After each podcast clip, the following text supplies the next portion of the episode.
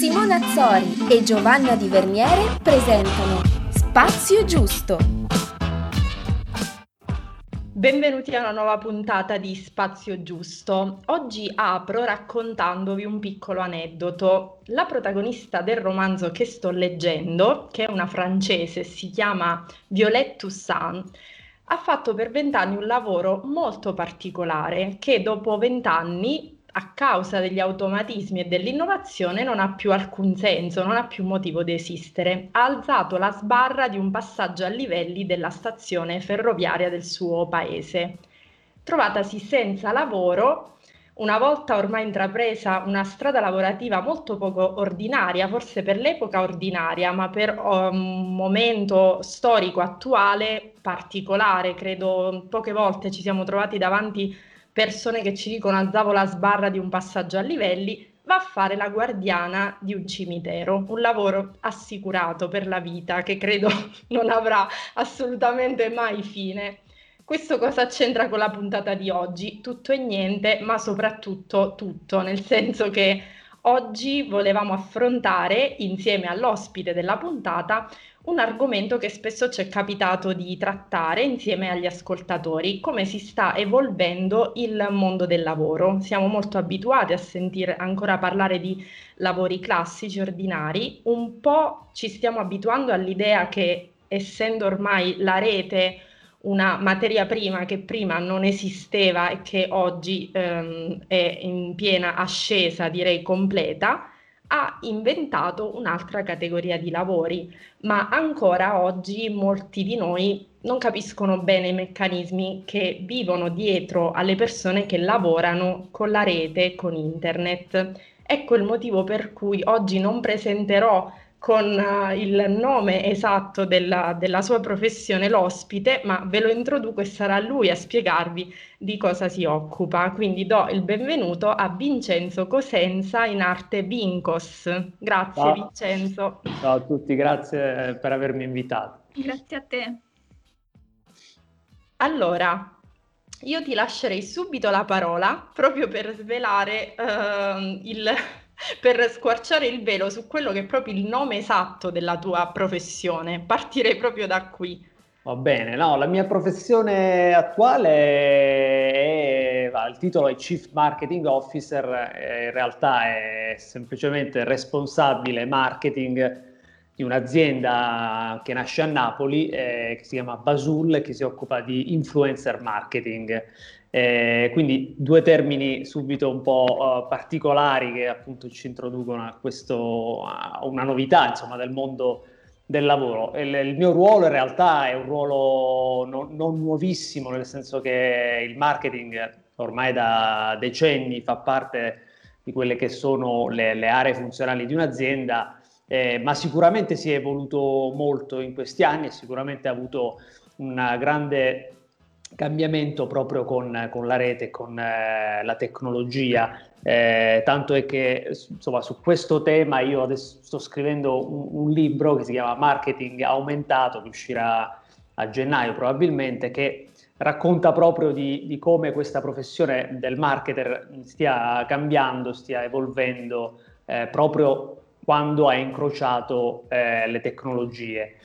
Eh, invece l'altra diciamo, parola un po' più nuova che, di cui accennavo è, è, appunto influencer marketing, che è, mondo, è un mondo abbastanza nuovo anche questo. Eh, quello che fa la mia azienda è far incontrare eh, gli influencer, quindi persone che in rete hanno, cer- hanno un certo pubblico più o meno ampio e godono di una, di una certa influenza su questo, su questo pubblico eh, e aziende, aziende che ormai eh, utilizzano tanti mezzi di persuasione, ma oggi più che mai eh, sono costrette insomma, ad utilizzare anche le persone, queste persone che in rete hanno costruito questa credibilità attorno, attorno a sé. E quindi insomma, la mia azienda fa incontrare questi due mondi. E quindi anche lì, anche in questo mondo c'è questa professione nuova che è quella dell'influencer, che a tutti gli effetti oggi è una professione. Beh, c'è questo piccolo aneddoto che, che, io racconto spesso, che comunque secondo me si sposa bene con, con questo argomento, che appunto è capitato anche a me con il mio, mio, lavoro reale, oltre a parlare davanti a un microfono, io sono una graphic designer. E il problema era, nasceva nel momento in cui mia nonna mi diceva che lavoro fai? Spiegamelo perché io non posso spiegarlo alle mie amiche.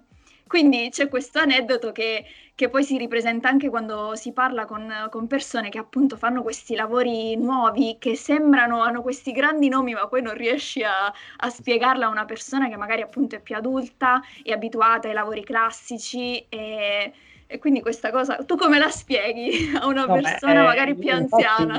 È, infatti è molto complicato. Eh, io adesso provo sempre a limitarmi al concetto di marketing, eh, senza dire digital marketing, che poi ormai io lo chiamo, preferisco chiamarlo marketing e basta, perché ormai il digital fa parte, è, è inutile specificare, quindi non, non ha molto senso eh, il marketing è uno e, e, raccoglie un po' tutte le anime insomma, della, della comunicazione. Eh, quindi io provo a spiegarlo facendo qualche riferimento alla, diciamo, a, alle attività di, di, comunicazione, di promozione, di pubblicità, che sono quelle un po' più che si comprendono. Allora, eh, anche se non è non è proprio quello, ma eh, è una, un po' un'approssimazione, insomma, ma, ma va bene così. Eh, quindi, soprattutto quando devo spiegare l'influencer marketing diventa complicato. Quindi, eh, provo, provo a dire di solito che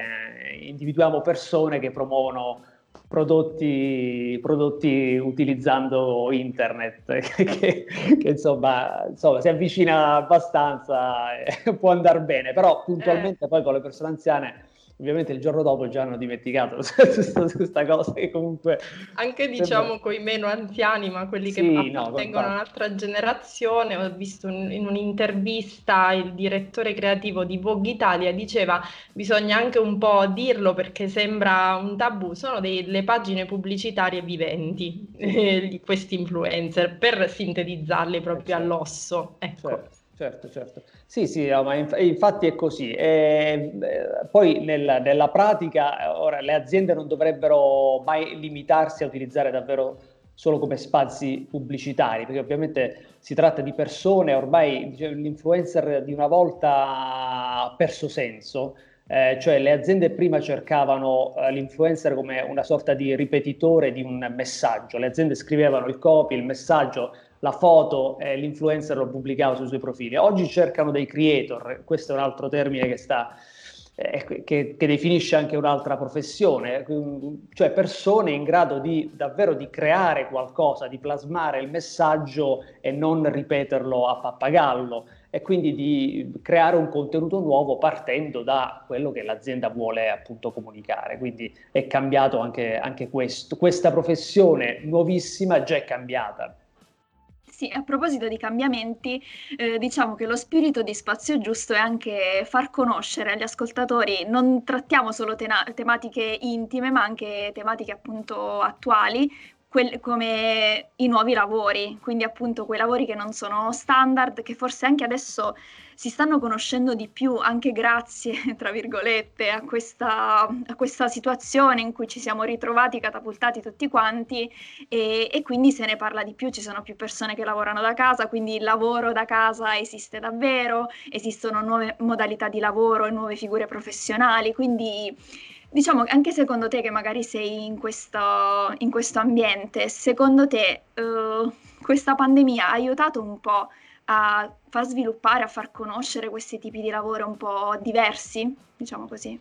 Sì, eh, probabilmente sì, ma soprattutto ha aiutato proprio questi lavori a, ad essere apprezzati, eh, nel senso, per esempio, nella mia azienda ci sono molti sviluppatori di, di software, allora lo, loro lavorano benissimo da casa, hanno strumenti che permettono di misurare qualunque cosa facciano e, e quindi di controllare eh, le, le, fasi del lavoro e i risultati senza ovviamente essere presenti eh, in ufficio. Quindi eh, sicuramente questi lavori eh, oggi godono di più mh, della, della, di, di, una eh, di, di, un vantaggio diciamo, eh, rispetto, rispetto, agli altri che, che magari sono, richiedono una presenza, una presenza fisica. Anche il mio lavoro, per esempio, si può fare benissimo a distanza e con il mio team eh, ci, ci, coordiniamo perfettamente utilizzando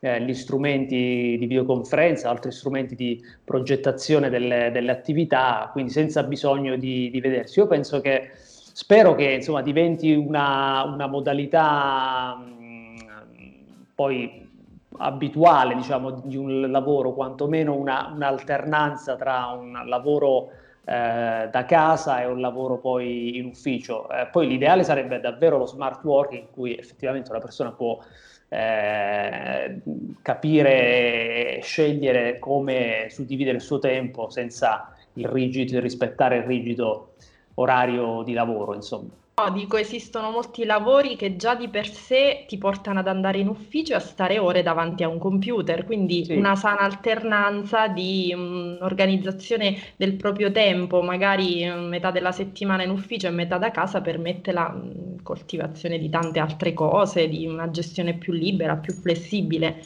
Sì. E il problema è sempre que- quello generazionale dei manager che sono un po' hanno questa mania del, del, controllo e pensano che appunto in ufficio non si possa, non si possa perdere tempo davanti a uno schermo mentre eh, da casa invece. Quindi, cioè, Vabbè, per questo dicevo che è buono secondo me questo momento perché eh, io ho lavorato per tanti anni in Italia e mi capitava, mi è capitato anche di lavorare da casa e o di chiedere magari di lavorare da casa, però il 50% delle volte sì. era stato era accolto in maniera positiva, altre volte no, perché comunque c'è un po' la mentalità antica in cui il datore di lavoro deve, deve avere un po' il controllo, sì. il controllo della persona che lavora per lui. Invece adesso ci rendiamo conto che appunto una persona può stare tranquillamente a casa e lavorare nel modo sì, giusto. Non si è abituati al lavoro per obiettivi e quindi purtroppo nella maggior parte dei casi c'è questa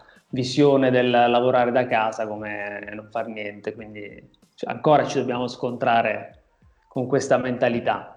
Però ci arriveremo. Arriveremo. Però volevo anche toccare un argomento alla spazio giusto, perché Vai. appunto adesso si, si, lavora da casa, quindi si sta a casa, anche, non si hanno neanche dei grandi stimoli esterni in che maniera ci si mantiene sani mentalmente lavorando da casa e stando sempre chiusi nello stesso posto? Chiedo per un amico, non per me. no, vabbè, vabbè, io eh, ovviamente ho la fortuna di, di stare in un, in un, paese e quindi eh, di poter uscire tranquillamente e provo a ritagliarmi degli spazi, quindi me li impongo un po'.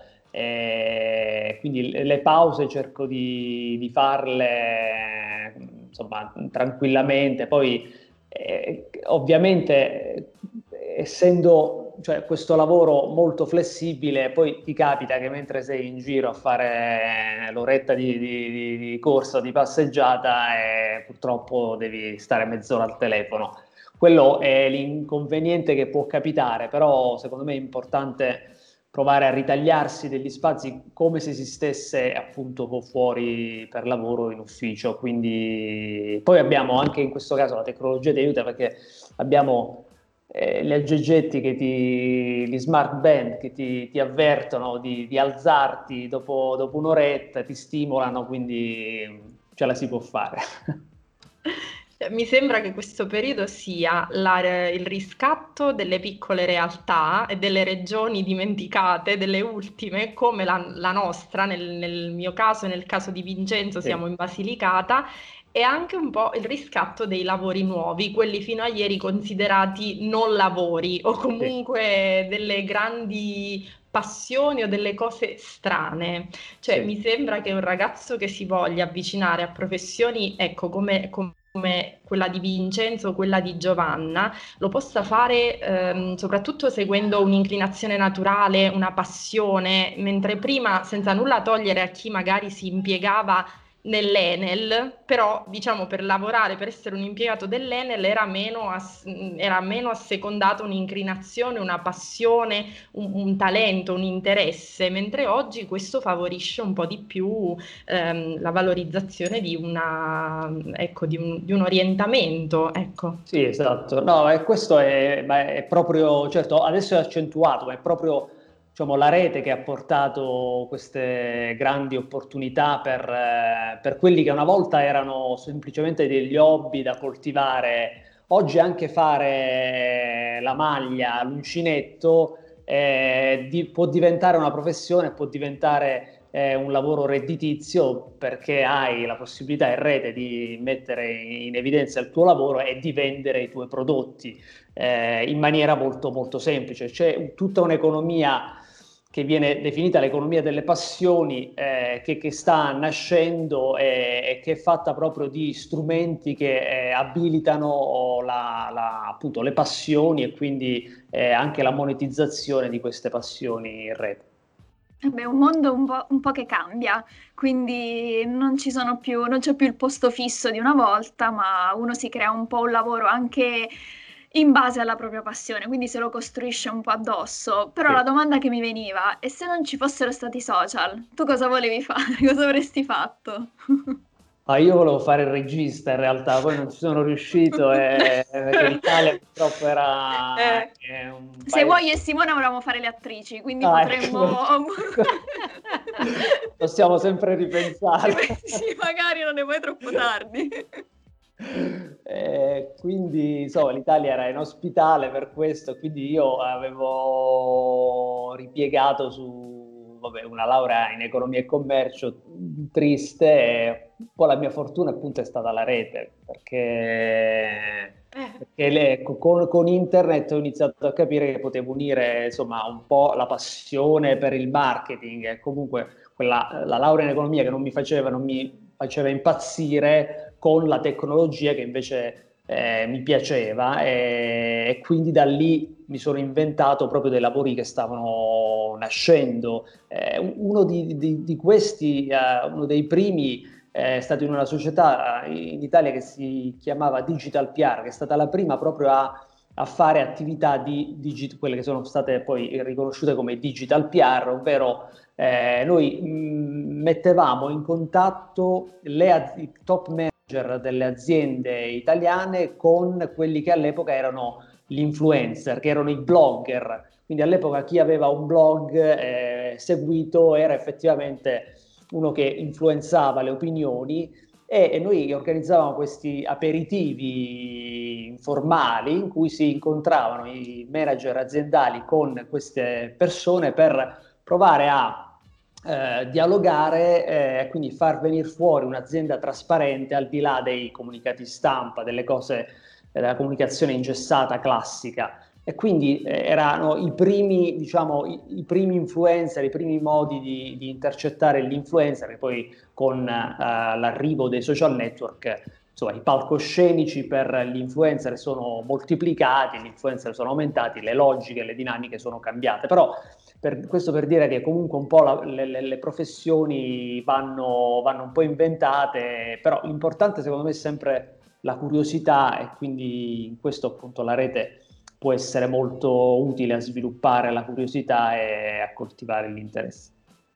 Abbiamo avuto un, um, una persona che lavorava prima, faceva l'impiegato Sky ed l'ha definito un posto tristissimo, seppur solido, rispondeva al telefono e poi uh, finalmente è riuscito a scrivere per Feltrinelli, tu hai esorcizzato il posto in banca grazie alla rete, quindi esistono delle belle storie di uh, persone che riescono a reinventarsi, che sì. partono da qualcosa e poi scrivono la loro storia. Sì. Io prima di salutarci volevo chiederti una cosa, da addetto ai lavori, questi social che sono sempre più demonizzati, stanno facendo anche qualcosa di buono secondo me, soprattutto sulle nuove generazioni. È così, non è così? Tu cosa, cosa vedi da, da, dal backstage in qualche modo?